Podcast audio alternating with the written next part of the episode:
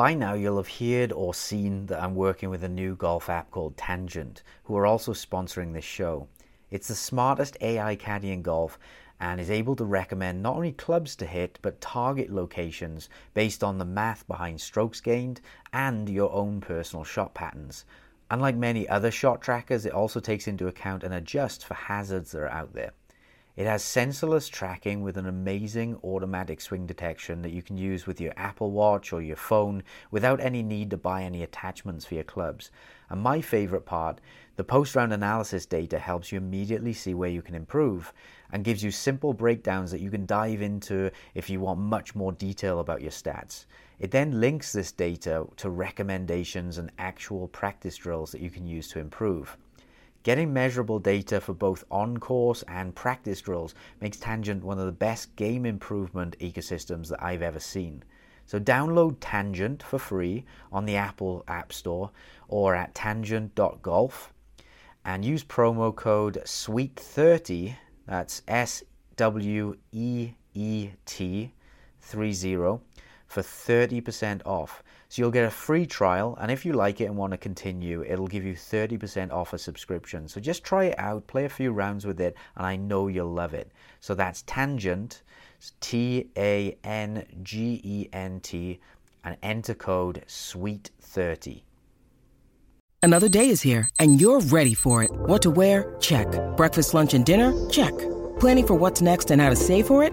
That's where Bank of America can help. For your financial to-dos, Bank of America has experts ready to help get you closer to your goals. Get started at one of our local financial centers or 24-7 in our mobile banking app. Find a location near you at bankofamerica.com slash talk to us. What would you like the power to do? Mobile banking requires downloading the app and is only available for select devices. Message and data rates may apply. Bank of America and a member FDIC. Welcome back to another episode of The Sweet Spot. This is Jon Sherman from Practical Golf. And as always, I'm joined by... Adam from Adam Young Golf. So, what are we talking about this week? Last week we did rough. We were going to add in recovery shots, but now I'm going to answer my own question. We're going to do a separate episode on recovery shots, correct? Yep. So, over trees, under trees, around trees, and we're going to throw in fairway bunkers as well.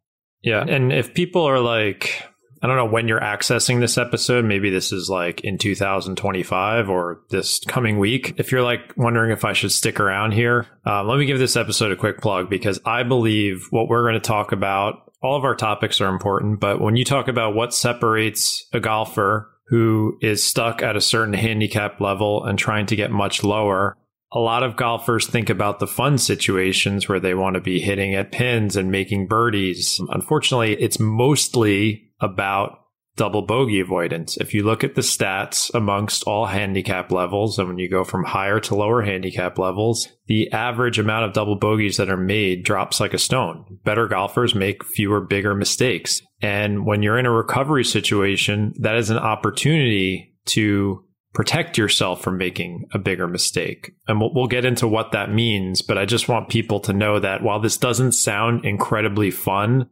this topic and your discipline and decision making on the course in a recovery situation is going to be a big deal in separating what scores you shoot for the day. So this is important. I suppose we should preface this as well by saying that, you know, there's always a gamble going on here. If you're faced with a certain situation, yes, we're going to talk today about how to best deal with that situation and perhaps get the most out of it, but without going on to the other, other side of the spectrum where we're trying to get too greedy and we end up costing more shots. So I know you're going to go through some of the stats and some of the expectations and some of the math behind it as well.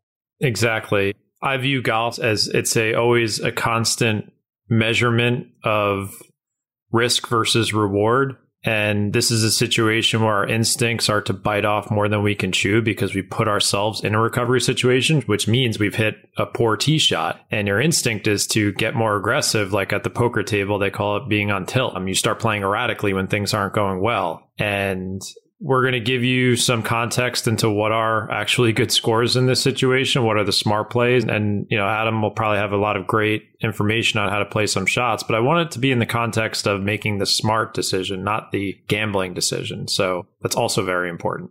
Mm-hmm. Should we start with uh, how did you play this week? I know you had a tournament.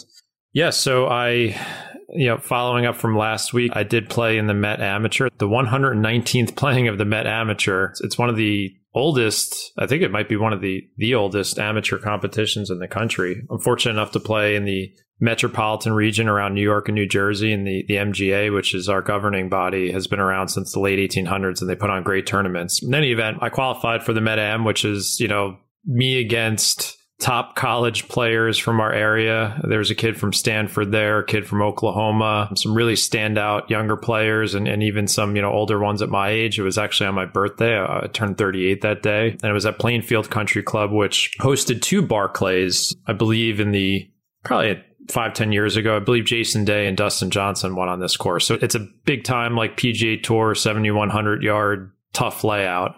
And it was fun. I didn't make it to match play.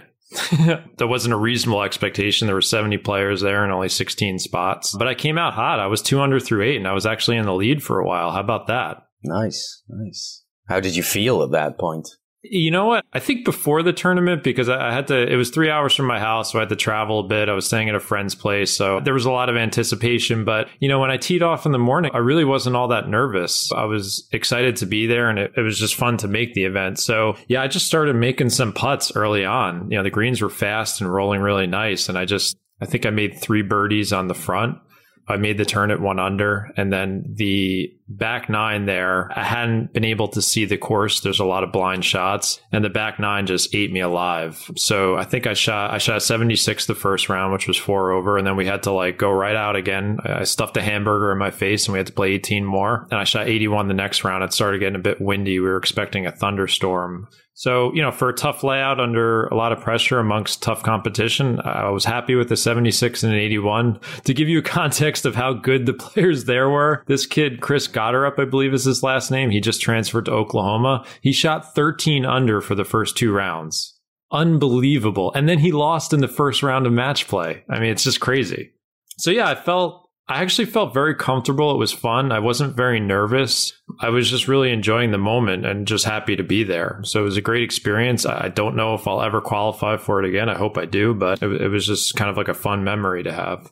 Hey, I played this week. You played golf? I played golf this week. Yeah, the first, no, the second time now since coronavirus started. So second time in uh, in a year. So yeah, I'm on a roll here. Two in a year. I'm gonna I, I literally doubled my yearly rate this week. How was it going from your simulated golf to real golf? That is interesting. That is one of the most interesting things. I don't know if we've gone through this in the podcast, but so I've got a GC quad. Love it. Absolutely great numbers, accurate. The first time I hit on my quad indoors, I thought the thing was broken because I could I could not hit it straight at all. I couldn't trust the numbers basically when I was swinging indoors. And so lots of people talk about this. It's like a kind of yip that you get when you're indoors. Some people are frightened of, you know, hitting the ceiling or something like that or frightened of being in enclosed spaces. I'm not. You know, I'm confident that I'm going to hit that screen, but something else changes in your brain. So yeah, when I first started doing indoor golf, it was a little bit weird. It took some time to get used to. And I had to take my quad to the range to confirm that the quad was accurate. And it was. It was me. it was me that was the issue. So when I took the quad to the range and I hit these shots and the quad numbers are coming up, that went 10 yards left. I'm like, huh, yeah, that ball did go left. And so that was interesting because the moment I could really, truly trust the numbers on my quad, indoors immediately got better. So um, yeah, that's a kind of side, a segue into indoor versus outdoor golf. There can be a period of adjusting to it and getting used to it and trusting that everything is correct. But yeah, I mean, in, in terms of how I hit it outdoors, I hit it quite well. I shot two under, I think. Yeah, around about two under.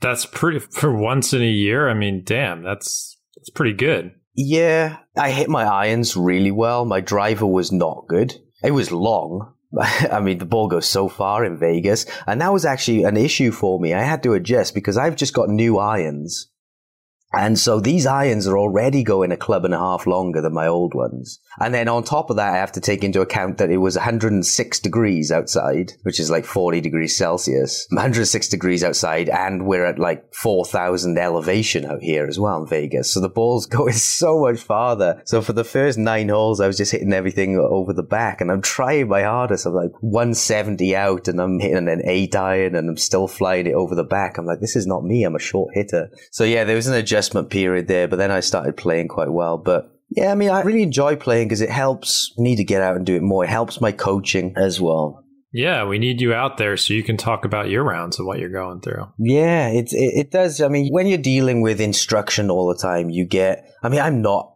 an incredibly mechanical coach, but I'm still looking at players as, you know, ground contact, face contact, face direction. And I'm still monitoring those myself out on the course. But there's so much psychology there as well. You know, you stand over a shot and you're like, well, I hit the last one right and there's water on the right here. Should I hit it left? And then you stand over the ball and you're like, well, have I overdone this change here? And all of this is going on before you've even hit the shot. And all of these things can influence your round and influence the consistency of it as well. And so, I mean, I know I do talk about these things, but just experiencing them again really just highlights it. Yeah, that's part of the reason I try and play and compete so much. I get most of the ideas for practical golf based on what's happening in my game and, more importantly, what I'm witnessing in other golfers' games. So, yeah, let's all start a petition for Adam to be playing more golf. Yeah, I'm not competitive though. That's the only problem anymore. I think all my reading of philosophy and stoicism and things like that left me left me non-competitive. I don't see the value in it. So now you're just you're just a nihilist exactly, who doesn't care about I'm a anything. nihilist golfer. Okay, yeah, that's but good. I played the guys I played with had no idea who I, I was, which is a good thing because I didn't. I stood on the tee and they're like, "Oh, who are you? Uh, like, what do you do?" And I was like, "Ah, oh, I just do a few things on in- internet. I sell some in- informational products. I sometimes coach things." Didn't go much further than that, so I didn't put any pressure on myself that way by uh, standing on the tee saying I'm a pro. And at the end, they paid me the highest compliment. They said, "You play really well. You should come out to the leagues. You could probably compete." Maybe, yeah, maybe there's a little opportunity for you there in those Vegas. You're defined as a pro, so you can gamble your face off with those guys. Oh, they were talking about me competing against the handicap players, not competing against the pros. but it was fun. It was good fun. All right. Well, enough about us and our playing experiences. Hopefully, you learned something there, entertained. If not, you can just fast forward through it. So let's. I will define a recovery shot, and we will expand the definition a lot. This is uh, from our friend Mark Broadie in his book, Every Shot Counts. I'm going to be using some stats. Required reading for everyone. A recovery shot is a shot where the direct route to the hole is impeded by trees or other obstacles. So, for the most part, we're talking about when you hit a tee shot that a lot of golf courses have trees and you're, you're in the trees and you don't have a clear path to the hole. So that's a situation that all of us find ourselves in. And like I said earlier, the decision you make next has a huge influence on your score. And I want to share this stat because I think it might be one of the best slash most eye opening influential stats I've seen. This is from Every Shot Counts. And you know, Mark gives a benchmark of PGA Tour performance from various lies and distances. And as you would expect, you know, whether you're in the fairway or rough, you would assume, and it's the truth, that PGA Tour players will score lower. They'll take less shots to hole out as they get closer to the hole. But what's interesting about recovery situations is no matter what, whether they're 100 yards from the hole or 200 yards from the hole, they're making bogey 80% of the time. So a PGA Tour player when they hit the ball in the woods and they do not have a clear path to the green, it doesn't matter how close they are to the hole. They're making bogey about 80% of the time. Let that sink in. What do you think about that? Is that surprising to you? Yeah, definitely. Yeah. Because when you watch PGA Tour broadcasts, it's like nothing ever bad happens out of the trees. Like every time they show a player in the trees, they're always hitting this like miraculous shot I think everyone always remembers Sergio's shot from the PGA Championship when he was like 19 years old against Tiger, where he was up against that tree root and he just like curved it around and got on the green and made par. That's not normal. You know, what you see on TV is not normal. Most players, they're making bogey from that situation. So to really flip it, Scott Fawcett uses this very well in his decade program. I don't want to give too much away about it, but you know, he uses this stat well to change people's expectations because you know, the reality is if you are in the trees and you make bogey, you're keeping pace with the best golfers in the world. And I think most golfers, you know, 20 handicaps would be probably upset with that if they made a bogey from the trees. They're like, oh, I couldn't make up for my mistake. I couldn't make a par there. So it's something to be cognizant of because I think, as I mentioned earlier, instincts are when we make a mistake off the tee, we're like, well, what can I do to make up for it? How can I get on the green? Is there a small opening there? I know the chasing scratch guys are always thinking that way and, and they get into trouble themselves. When they see that small little opening in the trees, they think they can thread it through. Yeah, I think I've done that anecdotal lesson I had. it always comes to my mind where this guy was always complaining to me, "Oh, I'm so inconsistent." So he went out and played a, a playing lesson because the way he hit it was fine. I thought, how is this guy shooting, you know, 20 over par? He's, he's clearly a single figure handicap in how he's hitting it. Went out on the course with him and first hole, second hole, third hole, pretty good. And then we came to, you know, he hit one in the trees and we walk over and there's, I, I don't see, I don't even look for a gap in this situation. You know, my brain doesn't even look for it. It's just, oh, I just play it out to here. And he's go, he goes, what about this gap? I was like, what? I had to really look for it. I was like, you think that's a gap? And we stood there, we debated it for like five minutes. And I said, you know what? Just hit it. And he hit it, it hit the tree, and it went in the water to the right. And I said, see, I told you. And he went, yeah, but I can do it. I know I can do it. And I said, all right then. There's no one behind us. Let's drop 10 balls down. And he hit nine of them did exactly the same thing. Hit the tree, went in the water. He hit one that went over and landed just short of the green. And I said, this is why you're inconsistent. And he's like, I'm still going to do it every time I go out. I could not convince him. And so, yeah, if you find that you're really inconsistent, this might be something that you suffer with. You go for the hero shot when you shouldn't. Yeah, it's one of those I often listen. I, I, wanted it both ways as a golfer for a long time, and I still do from time to time. We talked about I made that huge mistake at Bethpage Black a few weeks ago at a tournament when I was in the trees, and it turned into a quadruple bogey for me very quickly. So I still make these mental errors from time to time. But I think a lot of golfers you know, if you're the point of this game is to shoot the lowest score possible. So if you're playing to shoot your lowest score and you know, you're one of those players who's like, oh, but I like to have fun too. And, you know, me going for it when I'm in the trees is fun. Eh, it's kind of like, you know, that moment before you step into the casino where, where your possibilities are limitless. You know, you're having these visions of hitting your blackjack numbers and the roulette table, everyone screaming around you in enjoyment and then afterwards you know you've lost all your money and it, i always think that this situation is so similar to gambling because you want to take the risk and hit the hero shot and have that amazing result which i think for some people maybe they think they can make a birdie out of the trees. I don't know what they're really thinking but certainly a par as you heard earlier is not reasonable either. So we're going to talk about some shot options but i really want this to be in the context of getting back to safety. So if you are in the trees and you are in a recovery situation, your primary objective is to get the ball back to safety so you have a clear shot to the green with your next shot so that you can hopefully get it on the putting surface, to putt, and get out of there with a bogey. And as I said earlier, that's keeping pace with PGA Tour players. You're really trying to limit the damage, and it's it's so hard to think like that in the moment. But if yes, you want to lower your handicap, this is easily one of the low hanging fruit out there. Yeah, I know people say trees are 90% air. I would uh, get rid of that phrase. No, I think I've hit enough balls in the trees, have tested that theory. It's just not true. so let's talk about your options in the trees. I think, would you say for the most part, I think when I'm in the trees, the most valuable shot I have is that low runner, that kind of punch shot just to get back at the safety. I mean, I consider myself world class at the low running hook just because of my swing tendencies, which we've discussed on this podcast ad nauseum that I have a very into out swing path and I de-loft it. So I can hit a low running hook and bend it as much as I want, like that shot comes easily to me. And it's helped me a lot in recovery situations to get the ball around the green so I can have an easy chip or pitch. Sometimes I can roll it on if there's no trouble in between. I cannot hit a low fade though. And I'll, maybe I'll ask you for some advice on that. So let's start with the low shots because I think, I don't know, 80, 90% of the time that's going to be your option to get back to safety if I'm just throwing out numbers.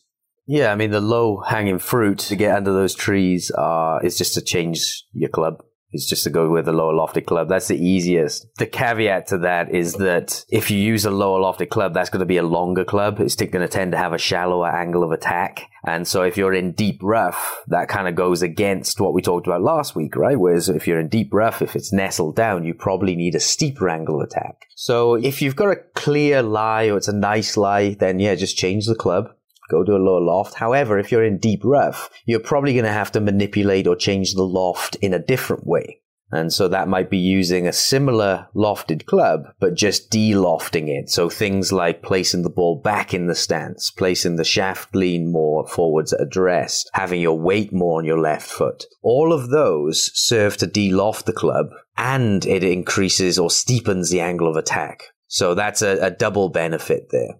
Yeah, I think of them as like offsetting. So, for example, if let's say I hit it into the trees and I'm going to be hitting a low runner to get out of there. Let's say I was in some normal, you know, a lot of the times you're on hard pan or something like that. I would take a four or five iron. I'd probably narrow my stance a little bit I wouldn't really move the ball back in my stance too much, maybe just middle, and almost do like a, a 30, 40% swing. And I strongly encourage people to practice these shots. I think this is something that people don't spend any time on the range practicing. You have to get comfortable with like, the percentage in your head of swing and how far the ball is going to go. Like I have these kind of mapped out in my brain over the years of like, okay, I, I want to hit that 70 yards. I've got my four iron. I'm going to give this a 20, 30% swing and just kind of run it out there. I've practiced those shots and I'm paying attention to what happens on the course. So on the hard pan, like, yeah, I think just lower loft and maybe going at it like a kind of like a pitch shot like a 20, 30, 40% swing is just keep it simple. You don't have to do anything fancy. But as Adam said, if the lie is deeper in the rough, you're going to have to counteract that with more loft and angle of descent or angle of attack. So maybe I'm going to take an eight iron, get the ball back in my stance and get steep on it. And the ball would probably come out at the same trajectory out of that deep rough than it would as the four iron would have out of the hard pan. They kind of cancel each other out. Does that make sense?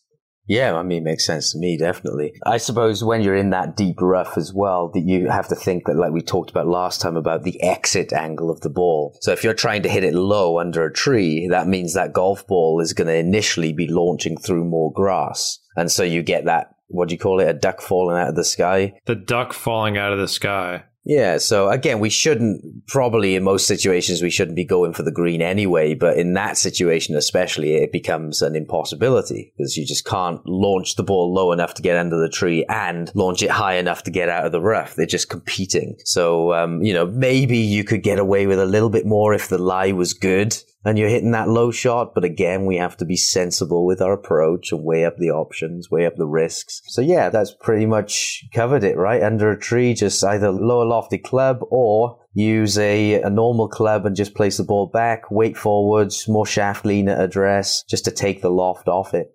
And I would say that, and we mentioned this on the prior episode about rough, is as the lie gets worse, your options get more narrow so let's say I was in the left trees and you know there was a under some trees and you know let's say I had a good lie and nothing in between me and the green. I'd feel very comfortable taking my 5 iron, 4 iron and just kind of giving that a 50 60% swing and just running that ball under the trees as far as it could go. Now let's say that my lie was very poor and it was kind of buried more and I did have that tree in front of me, then I'd be a little bit worried about keeping the ball under the tree because I will have to add more loft and maybe sometimes the ball will just come out higher. That's a possibility too. So I would get a little bit more conservative with the line I would take and, and perhaps I'd go out more sideways versus than trying to run it up on the green because again, my primary objective is not to stay in the recovery situation. I don't want the ball hitting the tree and coming straight down. I want to be in the fairway or at least, you know, out in the rough with a reasonable lie and a clear path to the green. So I would say as your situation gets more challenging, whether it's the lie or the amount of trees around you, the more conservative technique and line you're going to have to take. So you're thinking more sideways than maybe running it up as much. That would be an important strategic decision for me. Should we uh, talk about shaping around trees? Yeah, that was going to be my next question is like, maybe should we tell people to take this with a grain of salt? Because I don't want golfers out there thinking, oh, I can curve the ball left to right around this tree and run it up there. And, you know, you don't want to get too aggressive with curving it. But this is, I think, a situation where you have to understand your tendencies. Like if I was on the right side, so let's say I missed my tee shot to the right. And for me to hit a left to right low runner, I don't really have that shot it's very unnatural for me because I'd have to change the path of my club. In that instance, I'd go super conservative and probably chip it out sideways. And vice versa. As I said, I'm very, I feel like I'm super skilled at that low running hook. I can bend it as much as I want. I think you really have to think about your tendencies as a ball striker here to dictate the type of shot you're going to play. But Adam, why don't you give us some cues on how to bend the ball in both directions? Yeah, I mean, the first thing I'd say is the ball's not going to curve as much from the rough, just because of what we talked about last time with, yeah, less friction. So the curvature is going to be lowered, as is spin rate. But I mean, the physics of it is pretty simple. You want to, as a very general rule, you want to start out, you want to get the face pointing where you want the ball to start and then you want to swing in the opposite direction, more in the opposite direction to which you want the ball to curve. I know that's a lot of information. So say, for example, let's put this into a real, the context of a real scenario. You're in that rough on the right hand side and you want to play a fade around the tree. So you want to start it left of the tree and curving to the right. So you would need to get that club face at impact pointing left of the tree. So you would need to point to where you want it to start and then if you want it to curve to the right, you need to swing even more left of that. I know these things are so. This is making me like sweat a little bit. Yeah, it's tough to visualize over a podcast. Do you think? Here's a question for you. I think someone asked this to me on Twitter. All things being equal, well, maybe not being equal because you know about tendencies for most players. Do you think it's easier for most golfers to, because I know it is for me, to keep the ball lower and in a recovery situation that's probably very important because of the trees is it easier to keep the ball lower for a draw versus a fade? Because if i try and hit a fade out of the trees i'm worried about adding loft. Whereas when i'm hitting my draw my tendency is to de-loft the ball so i can hit this like low running hook. Do you think that's a tendency of most faders of the golf ball to add a little bit more loft in those situations yeah, I'd say that, you know, out of 100 golfers, if you ask them all to fade it, 100 golfers that could, they would tend to hit the fade higher. But it does depend how you hit it, what type of fade you're hitting. Talk about a trap fade and trap draw versus normal fade. So, you know, I have two ways that I can fade it.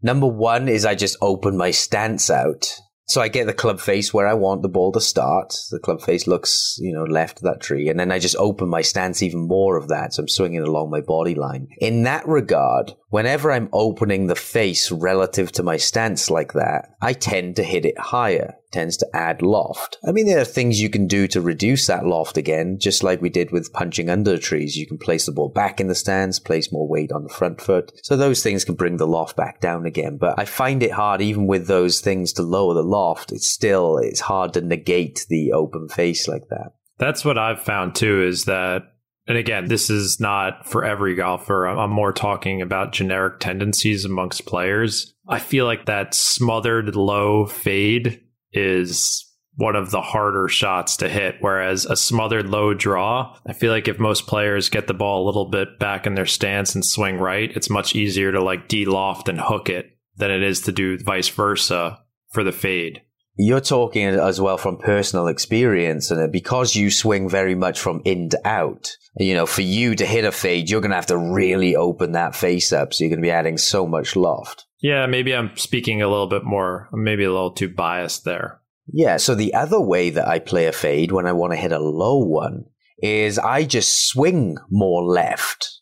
And so I would, it's really weird, but I would aim my body at the tree almost. And then what I do from there is I just feel like I chop across it left. I use the nail drill visual. I just visualize that nail being like 45 degrees left and I really chop across it. And what that does is it obviously brings the path left, but it also drags the face more left as well. And not as much. So what I end up with, if you're looking at TrackMan or GC Quad numbers, I would have a path that's something like 10 degrees left and a face that's about 5 degrees left.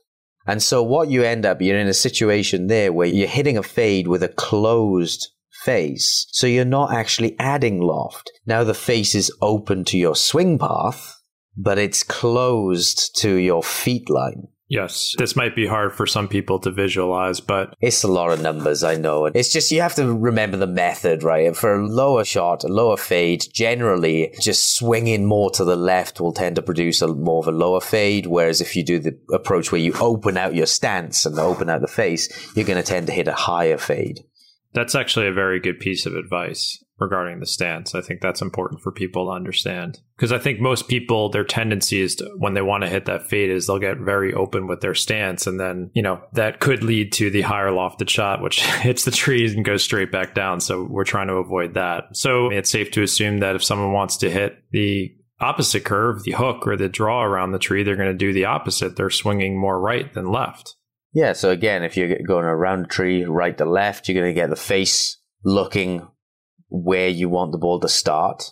And then you swing more right of that. So you swing even more into out to get the ball to curve left. And by the way, all of these things are just based on physics. You know, I'm talking about where you are at impact. How you actually achieve that can be different for everybody you know, if you tend to present the face more closed than you like, then you're going to have to do things to open the face a little bit more, all else being equal. So you really have to get out and test these things. There's the physics part of it. There's what's happening at impact, but there's also the what you do and what you feel as a player to achieve that. And so you know, you just have to get out on the range and start to, you know, start by the easy approach, right? Aim your body in a certain direction and then close the face to it and then open the face to it and just see how the ball is reacting. And then stick some alignment sticks in the ground in front of you if you can on the range and practice shaping around it. I think this is actually, the more I think about it, not even in the context of recovery shots, and this goes into some of the maybe our philosophy on practice and other episodes we've had is like this is great kind of experimental skill building practice for you to go out on the range and seeing what you're capable of doing. Can you hit that low hook? Can you hit that low fade? You know, use the information that Adam's given to you and then try and put it into practice and then seeing what your tendencies are capable of. And then I'd take that information and try to use it in your like decision matrix on the course. So like I said, for me, I can hit that low running hook all day long, but I very much struggle with a low fade. So when I'm on the course and let's say I'm on the trees on the right side, I'm going to get very conservative with my shot, depending on the architecture and design of the hole. Whereas if I'm on the left side and I've got, you know, mostly a green light, I'm going to go for that big swinging hook and run it up there. So I think the first step for everyone is to try this stuff on the range. I think it will help you with your swing in general, that type of practice, that kind of fun experimentation. And then more importantly, it will kind of show you what you're capable of so that when you're in those situations, Again, I don't want people to bite off more than they can chew. I just want you to get out of the trees. So even if that means pitching out sideways 30 yards, so be it. Exactly. Yeah. I mean, you could even run the math on that stuff as well. You know, if say, for example, you're trying to curve it and a miraculous shot is going to get you 20 yards farther down the fairway. Well, you know, it's going to save you like point one of a tenth of a stroke. Yeah. So you'd have to weigh that up with, okay, if I'm doing this miraculous stroke, but I'm running a higher risk of hitting that tree and ending up losing a complete stroke, then you would have to have a 90% success rate just to break even on that, really. That's a great way to think about it because. Well, thank you. Whatever, oh, that's what we're here for to bounce good ideas off each other, right?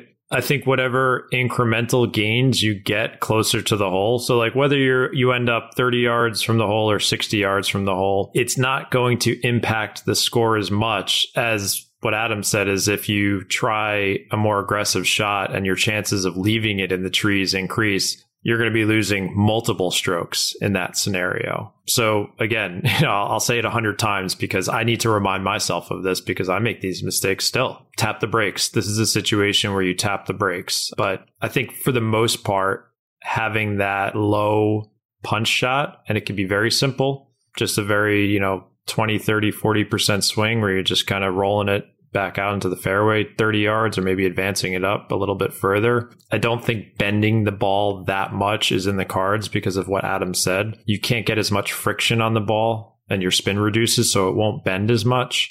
So, yeah, I think those are some good thoughts. And of course, practice those. So, anything else on the low running shots, or do you think we covered what you wanted to say there? On the shaping shots, I just want to give an easier version of that because I know I just talked a bunch of numbers and I realize as I'm doing it, it's not great for a podcast. But you know, the real basic rule I would say is if you want to start the ball more left, get the club face more left at impact. Closed. Yeah, and the reverse would be true. And then if you want the ball to curve more right, then you get the path more the opposite way, left. So if you want the ball to curve more right, you get the path more left. So that's the rule to shape shot, and the reverse of that would be true as well. For a right-handed golfer, I apologize, to all the lefties out no, there. For all, Oh yeah, that's true. When you're, I'm thinking more about the face being pointed left as closed for a right-handed golfer, but yeah, if you're talking closed and open or or things like that, then left and right makes a difference. But no, with left and right, it's the same. Yeah, so the next one we've got shaping around trees. We got we've had under. Let's do over a tree then. Okay, let's be careful here. Yeah, first one again, don't bite off more than you can chew. You might be better off just punching out down the left hand side. Because usually, if you're having to go over and you're having to hit a much higher shot than normal, most things that we do to hit a high shot also cut off distance. It doesn't have to. I mean, you can still maintain a lot of the distance, but generally, yeah, if you're having to launch it higher, you're not going to get the same distance, and so you probably won't reach the green anyway. Would you agree with that? I'm trying to think of different scenarios.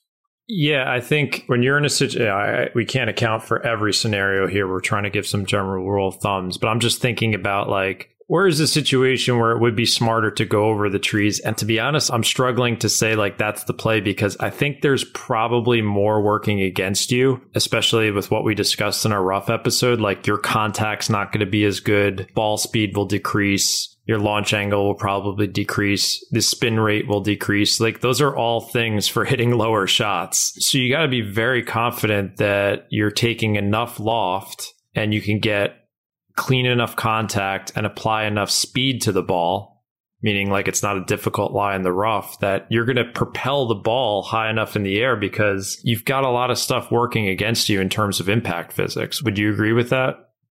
We have an exclusive offer on one of my favorite golf shoe brands, True Linkswear. They just released their new Lux G shoes, which is their first big release of 2024, and it is packed with a ton of features. The Lux G is available in both men's and women's models, and it combines tour level performance with a new fit and feel.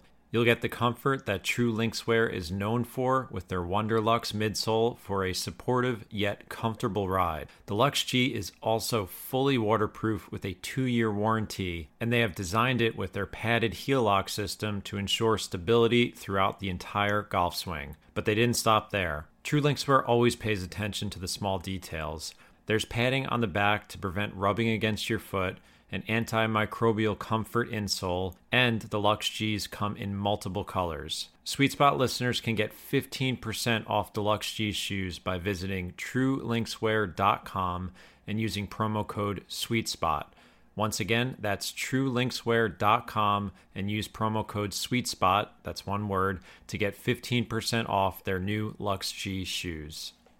When you're hiring for your small business, you want to find quality professionals that are right for the role. That's why you have to check out LinkedIn Jobs.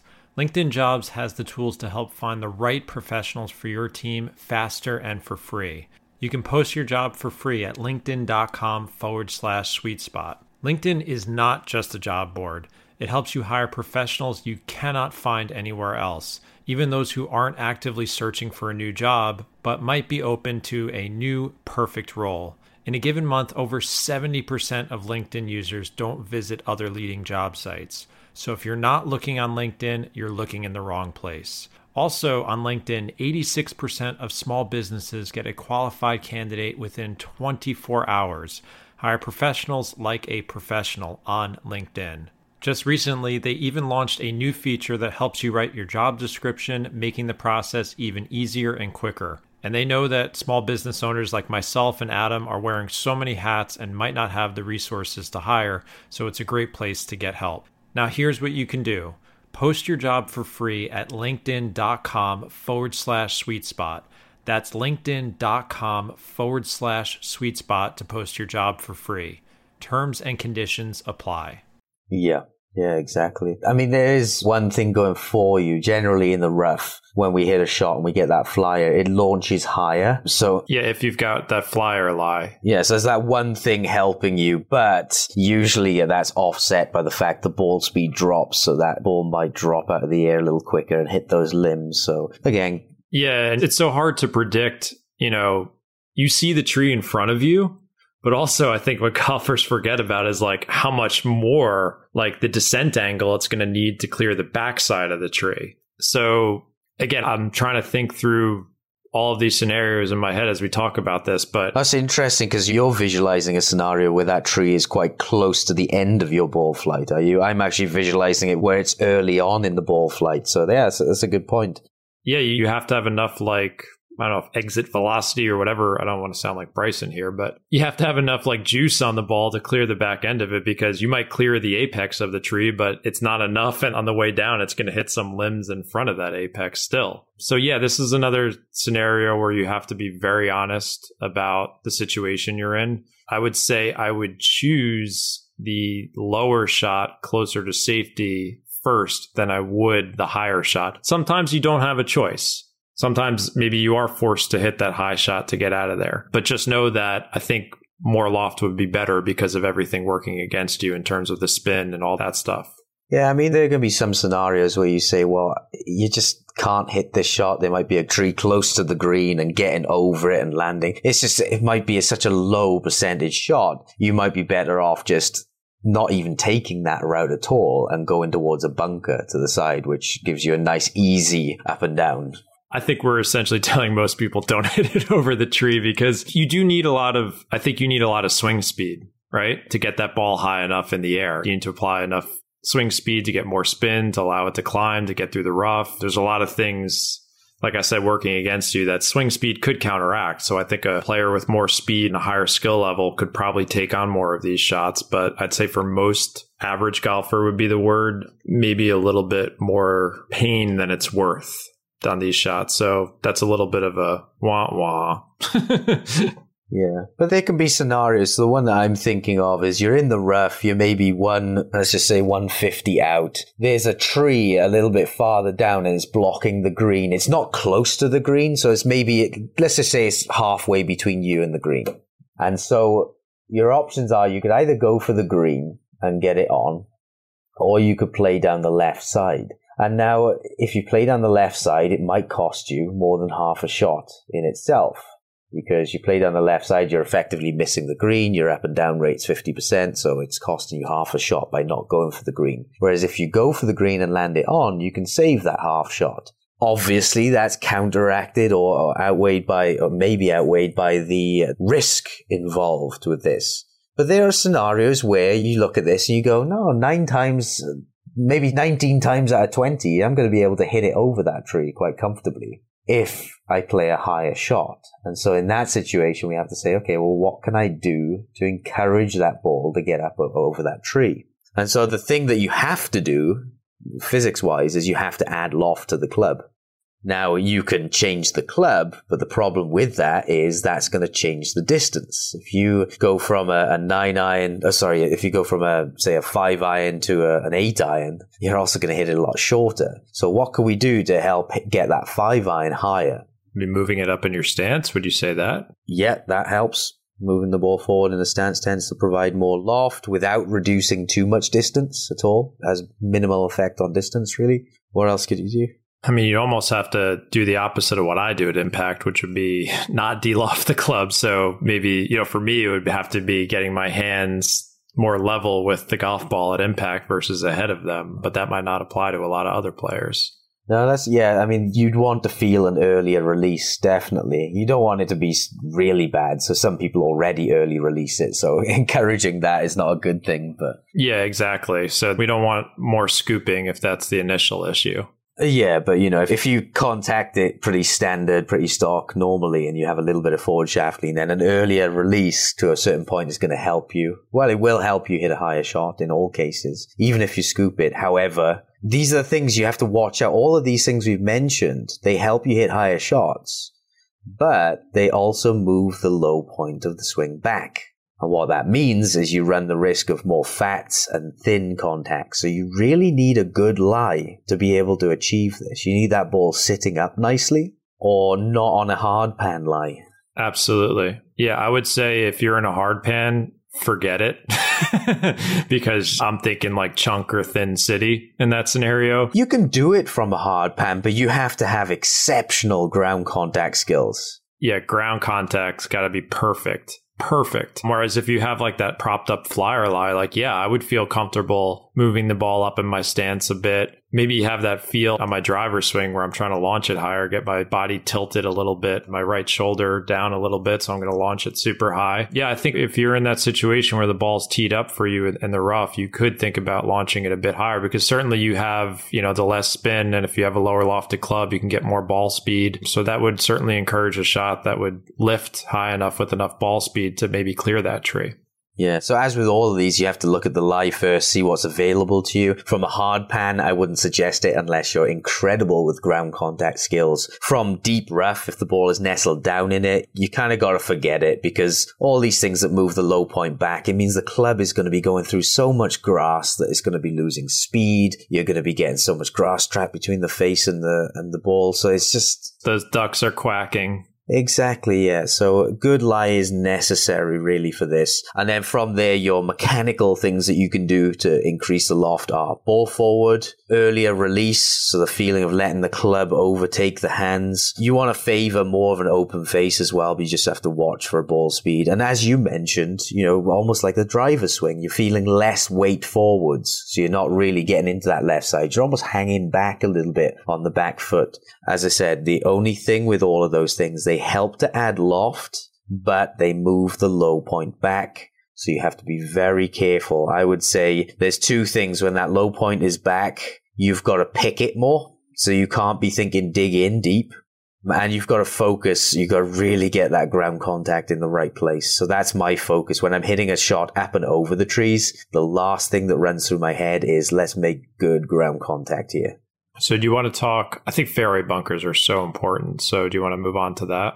Yeah, this is an interesting one, and I don't explore too many methods with other teachers on this one, but the way that I teach golfers is kind of different to what I've read or what I have seen in some magazines. That's why I don't watch them anymore because I'm like, nah, I wouldn't use that. So most instruction articles say try and pick it off the top. And that can work. That can work. However, when I'm testing golfers and I'd ask them to try and pick it off versus try and hit ball, then turf, ball, then sand, I find they perform better when they just try and hit it as a normal shot.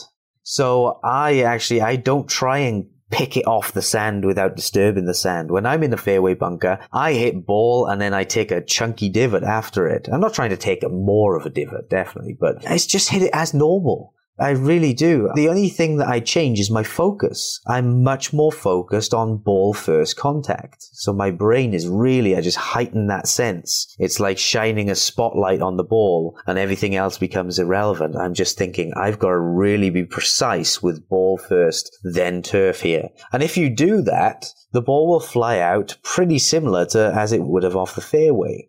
The problem I see with the picking it off approach, you know, picking off the surface, is that is one that tends to shallow the angle of attack. And I see more people hit the ground earlier, hit the sand earlier with that approach. And so if you hit just an inch behind in the bunker, it doesn't matter whether you're going through that sand shallow or deep, it's going to be a disaster. Yeah, I view fairway bunkers like when you look at the stats of on course performance, they're not nearly as big of a penalty for like tour pros. I've actually got Mark Broadie's table here. Like you know, from 140 yards out in a fairway bunker, you know, most PGA Tour players, they're averaging just over par. They're making par probably 80% of the time. Now, that's not the case for recreational golfers because PGA Tour players, this is where they can separate themselves tremendously with iron play. Their ground, you know, uh, I think ground contact becomes paramount in a bunker. You need to, like Adam says, the ability to hit the ball first and then the sand it's, it's exacerbated in the bunker. So for most players, when you look at the stats, I think I've seen this from ShotScope. Most uh, recreational golfers are losing well over a stroke when they get into a fairway bunker. It's a big penalty for them because they just struggle so much with ground contact and putting a good strike on it. Yeah, well, it just highlights any errors that you have. You know, pros, the number one skill that the pros have that separates them is they constantly striking ball, then turf. It's like a given for them. Whereas amateurs are always either one inch or two inches behind on average. And you can get away with some of that depending on what lie you're hitting off. You can't get away with it in a bunker. So in fact, the bunker, the fairway bunker shot is one of the, my favorite drills for people to practice. I was just thinking that too. It's a wonderful way to practice your ground contact if you can. Yeah, I just say, you know, if someone says, Oh, I've been suffering with fat shots, I say, Well, go and practice in that fairway bunker there for an hour. Draw a line in the sand, place the ball on top, and practice hitting ball then turf because you won't get away with it. Because if you're on a driving range mat, you hit two inches behind, it's going to bounce up, and most people wouldn't even notice that they've hit two inches behind. Whereas if you're in a fairway bunker and you hit two inches behind, that ball goes nowhere. So it's really noticeable. It shocks your brain into saying, Oh, I need to fix something here. I need to change something. And so, you know, that could either be a conscious thing where we say, right, what can I do to move that ground contact forward and implement it? Or it can be even be an unconscious thing. You know, they say that Seve learned playing on a beach. He used to skip school and he used to go down to the beach and hit a few shots. And, and so he unconsciously learned how to strike his irons pure. He was a very good iron striker. And so, yeah, that's called constraint led learning, where you put someone in a certain environment that demands that the right technique grows from it. You know, it's like when I play with links golfers, you know, real links golfers, uh, you know, sorry, I'm insulting the Americans here, but not the links course in Missouri. Yeah, exactly. Yeah. I mean, real links golf, when you play it, it is different to what I mean, the closest would probably be something like Bandon Dunes or something like that out in America. Yeah, we've got a few that actually probably would qualify by or close enough by the definition, but most golf courses in the United States that fashion themselves link style uh, have it's mostly the turf conditions are not even remotely close. Yeah, I mean, I grew up on real links golf, so I can speak from experience. I played 90% of my golf as a kid with 90 mile an hour winds. I mean, you couldn't even put the bloody umbrella up. So, I sorry, I went incredibly British on you guys there. um, but what I was getting at with that is links golfers, they all hit it very low because the environment demands that of them. Whereas when you go to America and it's target golf and there's perfect conditions, you find that most of those guys hit it high. And so by extension of that, placing people in a fairway bunker and, and getting them to practice lots in a fairway bunker, they automatically learn how to strike the ball better because they have to. And so it's a great drill in itself, but the reason why pros don't suffer as much from a fairway bunker is because they don't suffer with ground contact at any point. If you put them on a fairway, they're striking ball and turf. If you put them in a fairway bunker, they're striking ball and turf. It just highlights the error for an amateur. That's all it is. Yeah, I'm reminded. I mean, my main piece of advice out of fairway bunkers is probably quite similar to what I'm saying earlier. It's more of the conservative take your medicine approach because of what we just said. It's, it's so hard for you know a 15 handicap golfer to expect to get that ball sand contact perfect every time. They're going to thin it sometimes they're going to chunk it. I'm reminded of a situation i was playing the other day with actually a pretty good golfer. He was probably like a 3 4 5 handicap skilled ball striker but he was in a fairway bunker and he asked me he's like what do you think i should hit here? And he was not close to the lip, but close enough. And I think he was like 160, 170 away. He's like, Do you think I can get my seven iron there? I'm like, Not a chance. I'm like, You are going to hit that lip eight times out of 10 and be stuck back in this bunker. So, not every course has deep fairway bunkers. You have to be cognizant. I think you have to first take a look at, you know, what's the lie like? Is it buried a little bit? Is there lip issues? But for the most part, I don't think it's a reasonable expectation for most golfers to be getting the ball on the green from a fairway bunker. That's why you see that the stroke total is so high. So I'd be more focused on taking enough loft and having enough relief built in that club to get it out back to safety versus risking any opportunity to keep that ball in the bunker because you're just back to square one and now you're in double triple bogey territory. Well, yeah, there is, when you've got a lip in the front of that fairway bunker, there's something very important you should realize. From a fairway bunker, whilst you'll probably, or you can create a very similar shot to the fairway, what happens is the ball tends to come out a little lower, tends to launch a little lower, and it tends to have a higher spin rate. So those two things combined can drop maybe half a club to maybe a club. So if I can reach the green, if there's no lip, I probably take a club extra. But if there is a lip there, I look at that and say, ooh, this ball is going to tend to launch a little lower from the sand. The reason why it launches lower is because through impact, normally on fairway, the sole of the club will actually bounce and stabilize on the hard turf. Whereas in sand, it doesn't because that sand is, you know, much more fluid. And so the club will actually continue to drive down more aggressively through impact. So that's a little bit of uh, physics stuff for you guys. And I hope I got that right. I'm sure there's some physicists out there screaming at me right now, but uh, that's my explanation of it. And yeah, that tends to lower launch a little bit and increase the spin rate. And yeah, you just have to be aware of that half a club more. Make sure that you give a lot of clearance for that lip. And you know, when I'm playing with amateurs, the number one mistake I see is they try and take on way more than they can chew. They're standing in there with a hybrid and I'm looking at it thinking, look, I'm a good player and I'm not going to be able to get an eight iron over that. And you're standing there with a hybrid. it's like, why are you doing this? And then they end up hitting it, hits the lip, rolls back down to them. They get angry, they try it again. And that's where, you know, you quickly turn one shot into four or five shots. Yeah. I think you have to think about you know how steep the lip is. Also, you have to think about what's in between you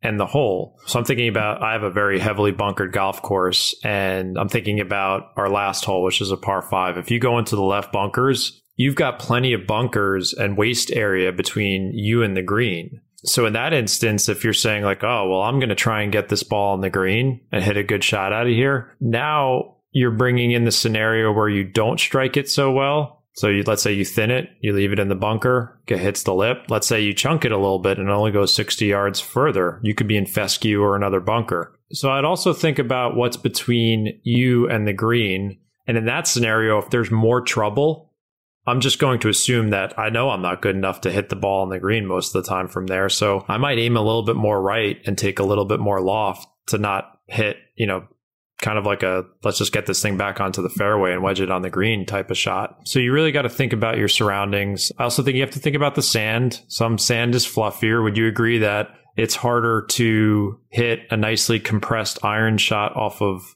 that fluffy sand versus more tighter compressed sand? I often find it easier to kind of get it out on the more compressed sand than the fluffier stuff. I don't tend to think of that stuff too much because if I'm hitting ball first, then sand, it doesn't really. Yeah, I mean, under optimals, yeah, but I'm thinking of like what could go wrong. I think for the most part, though, it's another one of those tap the brakes situations and think about not the hero great shot where you catch it perfectly and get it on the green. It's more of like, what's my best route back to safety here. And let's say there is nothing, let's say you have no lip issues and there isn't major trouble between you and the green. Yeah, I think maybe taking an extra club and doing what Adam said is like really focusing on that ball first contact and then see what happens. Like there might not be that big of a penalty for chunking it 50 yards down the fairway or thinning it out. So I would definitely say I usually take a club extra out of the sand. Yeah, around about a club, half a club, something like that. Yeah, something like that. Not that you can take half a club extra, but you get the point. A few more things, just a couple of psychological things. One of them is, you know, most amateurs when they get into a fairway bunker, a lot of them think I have to scoop this out. I have to, which is completely illogical, but I, I don't know. I, I, shouldn't offend people by saying that. It's, you don't know what you don't know, but the more you try and get yeah, I think people want to like they want to help it out of there. Yeah, the more you try to help it up and out, especially if you've got that lip in front of you, that's where I see it the most. Someone has a lip in front, they try and hang back on their back foot and lift it up, just like we talked about for the high shot. The problem with that is it moves the low point back. You run a greater risk of hitting the ground or the sand first, and then so you're either going to fat or thin it, and there's no chance. When I get in a bunker, I actually do the opposite. I probably lean into my left side a little bit more because I'm trying to create a steeper angle attack. It doesn't have to be too steep, but I'm, I'm trying to create that ball first uh, contact so I get my weight into my left side a little bit more so than I would on a fairway even. And so, yeah, that's really counterintuitive psychologically. But the other thing I want to say, this is on a different topic of it, is when you're in a fairway bunker, there's a tendency when you start the transition of your swing for the right foot to slip. Okay, so you swing to the top, and when you start powering down, the torques in the feet, going a bit too down the physics rabbit hole here, but there's certain torques and forces in the feet, and that will cause the right foot to slip back a little bit as we're trying to rotate our body. If you try to hit too hard from the top of the swing, you encourage that right foot to slip more, which would encourage a very fat shot. So all I feel is maybe a, a smoother transition That's all I do. I feel like I swing back and swing a little bit smoother. So that again goes in with the club up a little bit, add one more club and swing a bit smoother to make sure that that right foot doesn't slip to encourage better contact. Yeah, I definitely think when I'm in a fairway bunker, I am favoring my weight on that left side and probably getting a little steeper on the ball than I normally do because I do have a shallow angle of attack. Do you believe in like the quieting the lower body stuff? Because you did talk about, you know, the one big mistake golfers make is when they start slipping you know, mostly that trail foot. So I think you probably can accomplish that by not going at it as hard. So taking a little extra club and maybe swinging at it 80, 90%. That's what I try and do and not trying to like attack this thing because when you do, you don't have the same stability that you would on the fairway or the rough than you do in the sand. You have to worry about your feet getting out of position, which certainly will influence your impact conditions, mainly the your ground contact. Exactly. Yeah, I, I, I agree with the quieter lower body thing. You know, the advantage of being more aggressive with the lower body in terms of shift, rotation, and things like that is more power. But uh, when you're in a fairway bunker, the priority shifts greatly to more precision with strike. And so, yeah, I put a little bit more weight on the left foot. I feel like I keep it there more. I'm not shifting around too much. I'm not driving the legs or rotating my lower body aggressively. So, yeah, I mean, I wouldn't lock your lower body in cement. That visual's a bit too aggressive, but you, you know, you're just calming everything down a little bit. It's a bit more like a pitch shot, basically, a, a, an aggressive pitch shot, really. I shouldn't say aggressive, but, you know, somewhere between a pitch and a full swing. Yeah, but also just, you know, fairway bunkers are big pen they're hazards as they should be. And we haven't really done our episode on tee shot strategy, but that's why, you know, having a tee shot strategy that if possible takes you away from fairway bunkers will save you strokes because you have to accept that if you do hit the ball in most fairway bunkers, it's usually at minimum a stroke penalty for a recreational golfer. So again, you know, bogey would be a very good score from there. I'm not trying to make up for your mistake with aggression, getting the ball back to safety and doing as best you can to save that bogey in that situation. Certainly you can make some pars, but I think a lot of golfers waste shots. As you said, they'll take that hybrid out of there or they're not taking enough loft and they get stuck. But yeah, the fairway bunkers are, they hurt. Yep. So we've done fairway bunker, we've done under a tree, over a tree, around a tree. I think we've got it all covered, right? And we're up to one hour again. So yeah, perfect. as usual, I was worried will we have enough to talk about to, to keep this thing going, and we're at an hour again. So any major closing thoughts uh, about what we've discussed? No, I think a lot of this is best done visually, certainly. But yeah, hopefully this is a good primer for people. And obviously, I've got more visuals on my website for certain things. I don't know if I've discussed all of these different outcomes here, but certainly there's more information on my website for lots of different areas of the game, strategy and strike quality. And like I said, that fairway bunker drill is one of my favorites. I think if you can find a fairway bunker with a range attached to it, absolutely great. I know that's quite rare, but if you can't, just get into a normal bunker, rake it like a fairway bunker, and then just use foam balls to practice.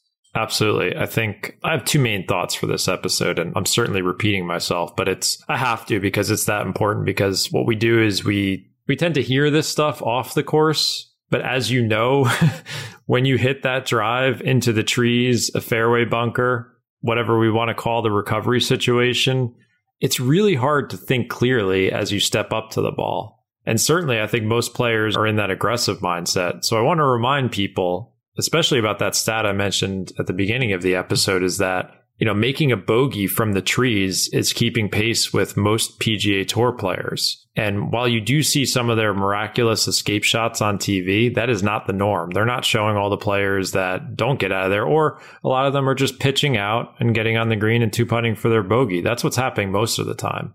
So I really want people to approach those scenarios from a more conservative strategic mindset and technical mindset where they're not biting off more than they can chew in terms of the shot they're going to play. So that's my biggest piece of advice. And secondly, I think practicing some of the shots we've discussed, like the punch shots or even Adam talking about the fairway bunker shots, those are great ways to get some different things and build some different skills into your game rather than just kind of pounding balls off the mat. I know not everyone can hit these shots depending on their practice facilities, but certainly I would experiment with hitting like those four iron punch shots, maybe trying to move it from left to right or right to left, see what you're capable of. If you can get on that fairway bunker, do what Adam says. So So yeah, those are my main takeaways on this episode. And just know that this is a part of the game where a lot of the lower handicappers separate themselves from the higher handicappers by making smart decisions. Yep. Where can people find you, Jon? You can find me at practical-golf.com. Check out my library of articles. I've written certainly a lot of strategic articles around this stuff and check out our deals. We always have the divot board, which is another, we mentioned, you know, ground contact. That's a great way to track your ground contact if you only have access to artificial turf. So that's always a great product to help with that stuff. And Adam, where can they find you? AdamYoungGolf.com. And I've actually, uh, I did an article